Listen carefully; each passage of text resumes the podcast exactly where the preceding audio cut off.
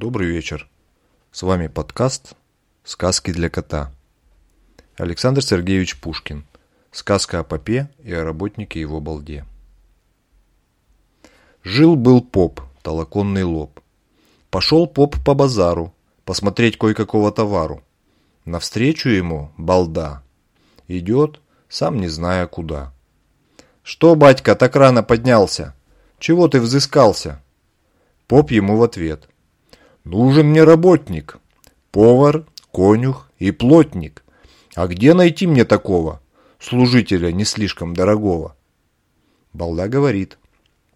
Буду служить тебе славно, усердно и очень исправно. В год за три щелка тебе полбу. Есть же мне давай вареную полбу. Призадумался поп, стал себе почесывать лоб. Щелк щелку ветрось, да понадеялся он на русский авось. Поп говорит балде, ладно, не будет нам обоим накладно. Поживи-ка на моем подворье, окажи свое усердие и проворье. Живет балда в поповом доме, спит себе на соломе, ест за четверых, работает за семерых. До светла все у него пляшет, лошадь запряжет, полосу вспашет, печь затопит, все заготовит, закупит, яичко испечет, да сами облупит. Попадья балдой не нахвалится. Поповна обалде лишь и печалится. Попенок зовет, зовет его тятей. Кашу заварит, нянчится с дитятей. Только поп один балду не любит.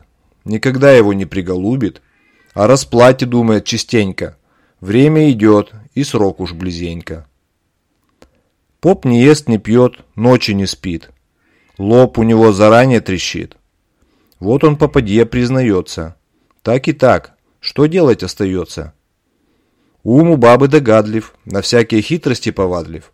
Попадья говорит, знаю средства, как удалить от нас такое бедство.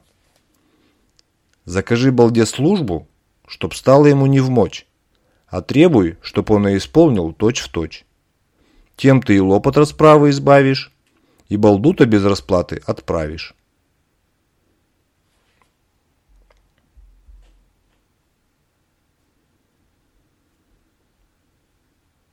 Стало на сердце попа веселее, начал он глядеть на балду посмелее.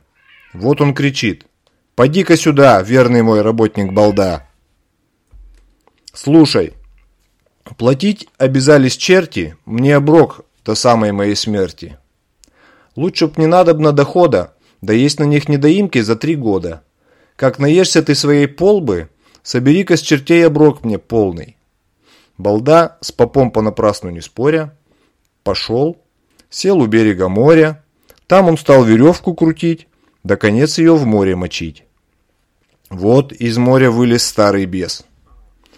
«Зачем ты, балда, к нам залез?»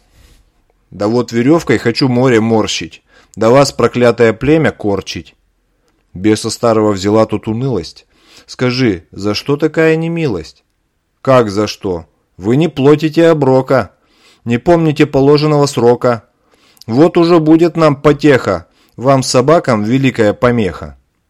Балдушка, погоди ты морщить море, оброк сполна ты получишь вскоре. Погоди, вышлю к тебе внука. Балда мыслит. Этого провести не штука. Вынырнул подосланный бесенок. Замяукал он, как голодный котенок. «Здравствуй, балда, мужичок! Какой тебе надобен оброк?» Об оброке век мы не слыхали. Не было чертям такой печали. Ну так и быть. Возьми. Да с уговору, с общего нашего приговору, чтобы впредь не было никому горя. Кто скорее из нас обежит около моря, тот и бери себе полный оброк между тем, там приготовят мешок. Засмеялся балда лукаво. Что ты это выдумал, право? Где тебе тягаться со мною, со мною, с самим балдою? Экого послали супостата. Подожди-ка моего меньшого брата. Пошел балда в ближний лесок. Поймал двух зайков, да в мешок. К морю опять он приходит. У моря бесенка находит. Держит балда за уши одного зайку. Попляши-ка ты под нашу балалайку. Ты, бесенок, еще молоденек. со мною тягаться слабенек. Это было лишь времени трата, обгони-ка сперва моего брата. Раз, два, три, догоняй-ка, пустились бесенок и зайка. Бесенок по берегу морскому, а зайка в лесок, да до дому. Вот море кругом обижавший, вынусув, высунув язык, морду поднявший, прибежал бесенок, задыхаясь, весь мокрешенек лапкой утираясь. Мысля дело с балдою сладит. Глядь, а балда братца гладит. Приговаривая, братец мой любимый, устал бедняжка, отдохни, родимый. Бесенок оторопел, хвостик поджал, совсем присмирел. На братца поглядывает боком. «Погоди», — говорит, — «схожу за оброком». Пошел к деду. Говорит, беда. Обогнал меня меньшой балда. Старый бес стал думать тут думу. А балда наделал такого шуму, что все море смутилось и волнами так и расходилось. Вылез бесенок. Полно мужичок. Вышлем тебе весь оброк. Только слушай. Видишь ты палку эту? Выбери себе любимую мету. Кто далее палку бросит, тот пускай и оброк уносит. Что ж, боишься вывихнуть ручки? Чего ты ждешь? Да жду вон этой тучки. Зашвырну туда свою палку, да и начну с вами чертями свалку. Испугался бесенок, да к деду, рассказывать про Балдову победу. А балда над морем опять шумит, да чертям веревкой грозит. Вылез опять бесенок. Что ты хлопочешь? Будет тебе оброк, коли захочешь.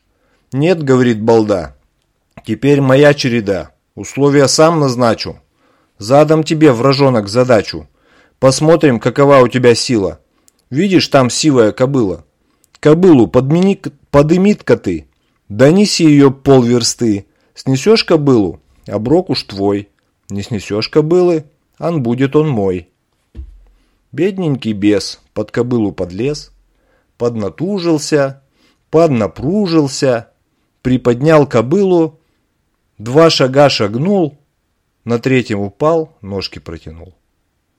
Обалда ему, глупый ты бес, куда ж ты за нами полез?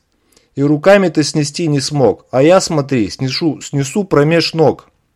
Сел балда на кобылку верхом, до версту проскакал так, что пыль столбом. Испугался бесенок и к деду пошел рассказывать про такую победу. Черти стали в кружок, делать нечего, собрали полный оброк, да на балду взвалили мешок. Идет балда, покрякивает, а поп, завидя балду, вскакивает, за попадью прячется, со страху корячится. Балда тут его отыскал, отдал оброк, платы требовать стал. Бедный поп подставил лоб. С первого щелка прыгнул поп до потолка. Со второго щелка лишился поп языка.